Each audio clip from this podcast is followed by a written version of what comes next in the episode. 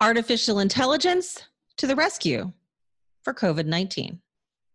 I'm Tanya Hall, and joining me is Sheldon Fernandez, CEO of Darwin AI. Welcome back, Sheldon. Good to be here. Thanks for having me again. Of course. Now, you've obviously been on a guest on our show before, but just as a reminder for our, our audience, tell us a little bit about what you do and what Darwin AI does.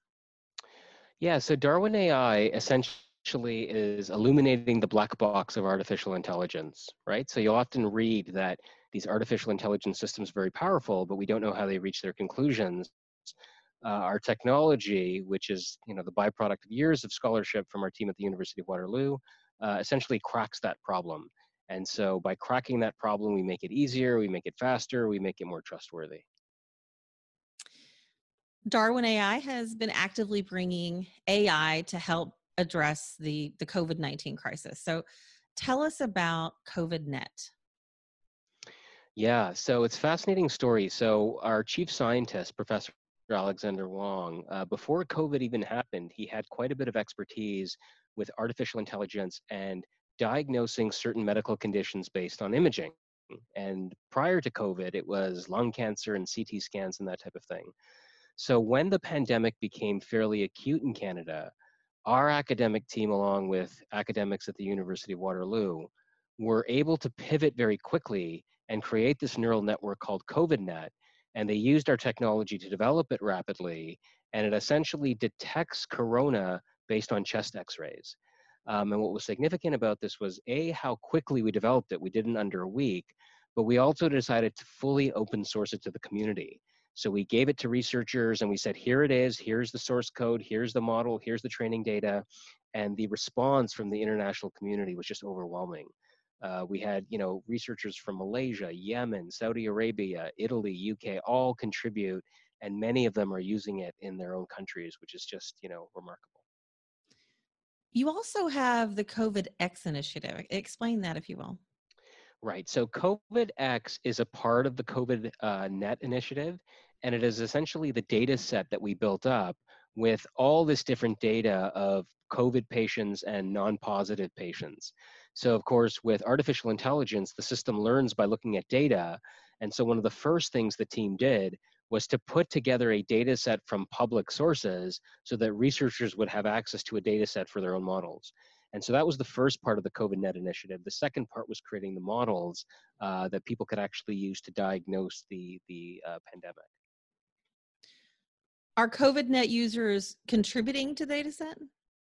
They are. Uh, so we're getting data from around the world.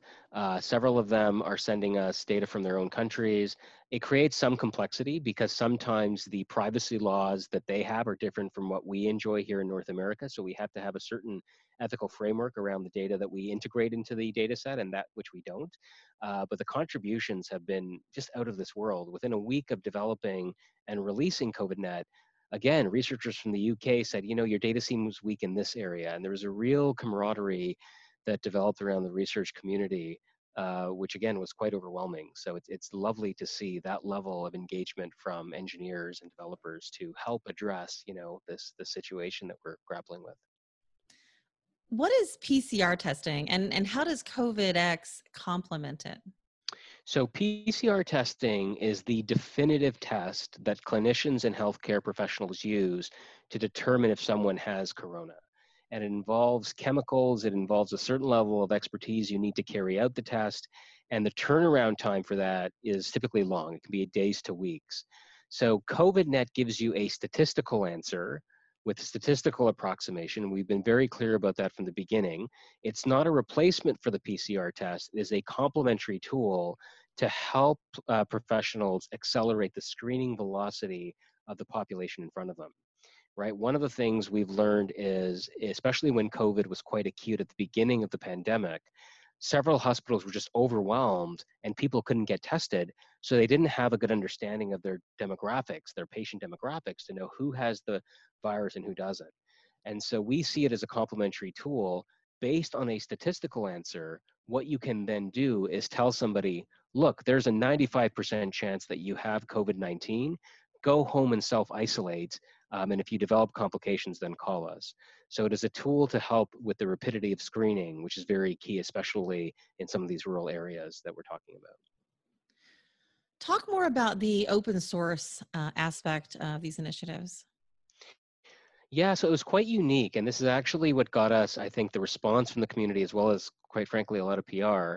Um, a lot of artificial intelligence, they do, they provide bits of it in, in open source, right? So they'll give you the model, but not the training policy, or they'll give you the data, but not the model. And we said, look, like this is no time to get greedy in terms of commercialization, right? This is a problem the world is grappling with. We want to put the entire thing out there um, and use it as you please. And if you contribute to the project, wonderful. And I think that was quite distinct and unique, at least in the AI community that we work with. And since then, we've had researchers build on COVIDNet. So we've had initiatives in France and the Netherlands. There's one where you can open a browser, upload an image, and it'll do all the orchestration behind the scenes and tell you the diagnosis right there in the browser. Um, so the open source approach, um, I think, was key in, in getting the response from the community and having people actually use this, which is you know quite satisfying how can medical professionals um, who are interested in this learn more about your work? So they can go to our Twitter profile where we uh, regularly update, um, you know, the, the, the improvements that we've had around COVIDNet. Um, they can also look at our Medium postings that we've done uh, where we outline the specifics of the project and we up update that regularly. They can also check out the open source repository, which contains instructions on how to use COVIDNet and how to leverage it. And as I mentioned, there's a couple of uh, open source initiatives that were built on top of ours that make it very easy for a healthcare professional to leverage. Um, so they can check those out. They can also email me directly. We're also we're always looking for collaboration with doctors and healthcare professionals and radiologists to improve the system um, and you know we'd be happy to dialogue with them. This is uh, again a global problem, and we need a lot of people working working on the solution. So true, Sheldon. If somebody wants to connect with you personally, and maybe they just want to find out more about the work in general that you do, how can they do that? So they can connect with me on LinkedIn. Uh, that's one of the easiest ways. They can also email me directly at sheldon at darwinai.com and uh, would be happy to discuss and collaborate with anybody who's interested in, in COVIDNet. All right. Thanks again, Sheldon Fernandez, CEO of Darwin AI. And find more of my interviews right here or go to tanyahall.net. Thanks for watching.